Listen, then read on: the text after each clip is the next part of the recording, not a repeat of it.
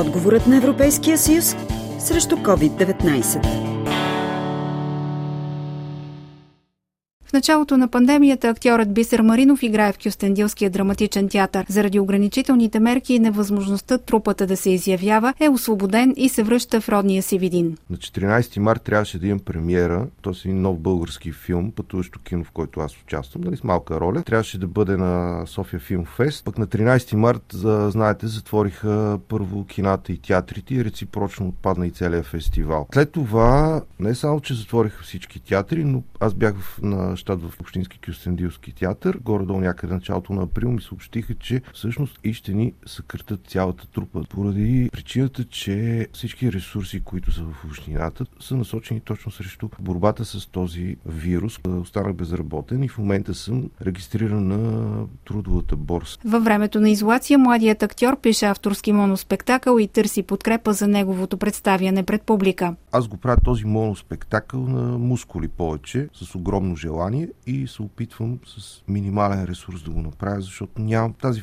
финансова възможност. Излезе от Министерство на културата някаква програма, ще се дават 15 милиона, ще се раздадат на творци на свободна практика, нали, т.е. за подпомагане на собствени проекти. Наблягах се да е на българското, което е страхотно. Аз проверих какви са изискванията. За съжаление, не мога да кандидатствам, защото, примерно, с удоволствие бих кандидатствал да получа някаква финансова помощ, за да мога да си реализирам моя моноспектакъл, но няма да мога поради простата причина, че едно така изискванията там е, т.е. ако артист получава от държавата обещетение за безработица, той автоматично не може да кандидатства по този проект. Видинският актьор смята да потърси финансиране за своя проект и по програмата на Европейския съюз Творческа Европа за хора на изкуството, които не покриват националните изисквания за получаване на помощ. Заради пандемията Общински драматичен театър Видин остана задълго затворен за своята публика.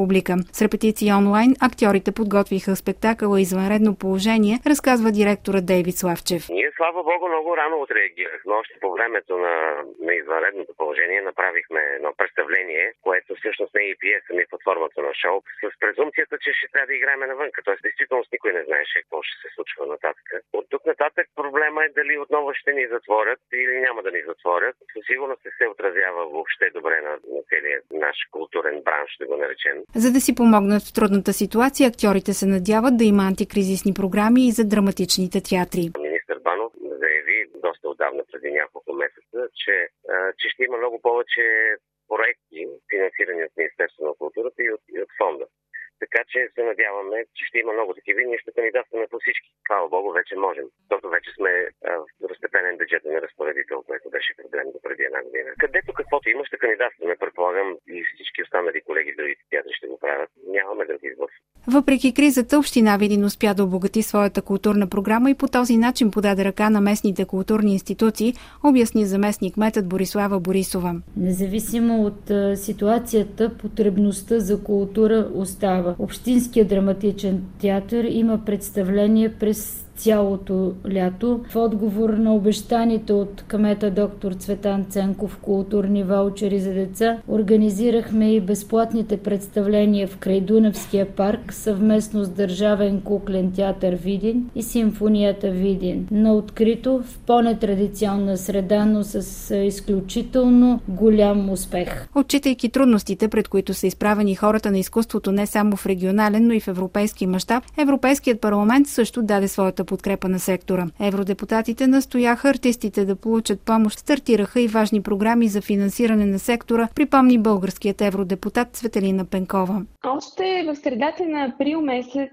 Европейският парламент прие резолюция, с която наистина бяха очертани спецификите и нуждите на този сектор, както и трудностите, пред които са изправени културните дейци. И разбира се, призовахме Европейския съюз и всички държави членки да окажат съответната помощ и подкрепа на хората, работещи в културната сфера. По-късно, през месец май, Комисията по култура и образование към Европейския парламент проведе заседание с комисарите Мария Габриел и Тиери Бретон. Те също дадоха индикация, че Европейската комисия подготвя план за подпомагане на културния сектор, който е включен и в този план за възстановяване на Европейския съюз. Стартираха се няколко важни програми, които целяха да се стимулира, да не се спира развитието на този сектор и да се осигури финансиране. Цветелина Пенкова добави, че българските творци дават пример за подражание, ползват се с голям респект в обществото и не биват да бъдат забравяни и пренебрегвани в кризисни ситуации.